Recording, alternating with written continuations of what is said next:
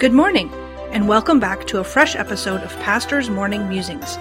We hope you're having a great morning. This morning, Pastor Jeff will share with us another great thought from the Word of God.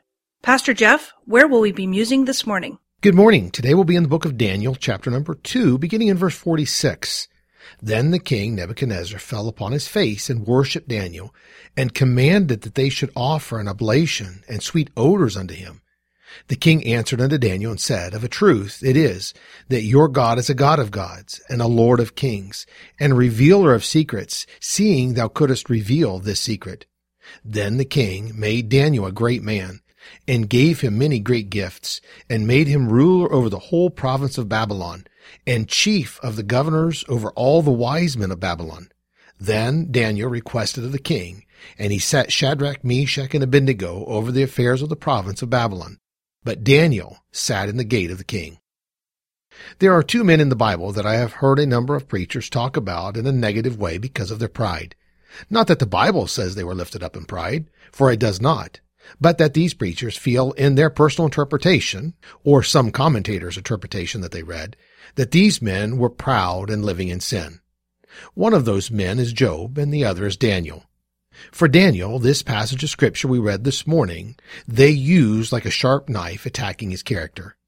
I guess it is kind of like Job's three friends that found it best to continually accuse him of sin in his life, and that sin is what caused God to afflict him. Job said of these three in Job 16:2, I have heard many such things. Miserable comforters are ye all. And God said of them in Job 38:2, Who is this that darkeneth counsel without words of knowledge? I guess they were not as wise as they thought they were. I often laugh when I hear things preached about such things as Daniel's pride from the text that we read this morning.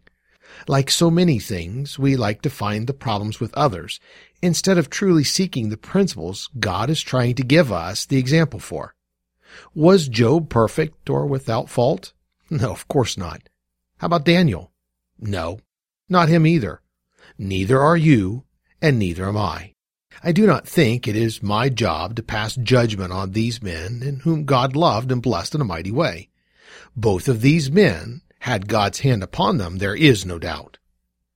I wonder if instead of trying to find fault with Daniel, we should look at the account and see what God may have for us to learn for our own lives. Was God trying to teach us that when in the same situation as Daniel, we should rebuke the king for his actions towards us? To possibly cause the king to get angry because of our refusal to allow him to honor us for the work of God in our lives? I wonder if the praise of the king for Daniel's God in our account, after he honored Daniel, would have not happened if Daniel would have refused the king or rebuked him. I wonder if we could learn from the life of Daniel, as Paul said he did, to live all things to all men, so that we can point them to Christ. Paul stated in 1 Corinthians 9:22, To the weak became I as weak, that I might gain the weak. I am made all things to all men, that I might by all means save some. So let me leave you with this prayer for today.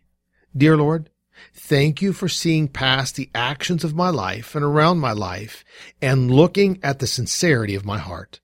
Help me not to live my life to please man today, but to please you. Lead me in the pathway you have set for my life today. Amen.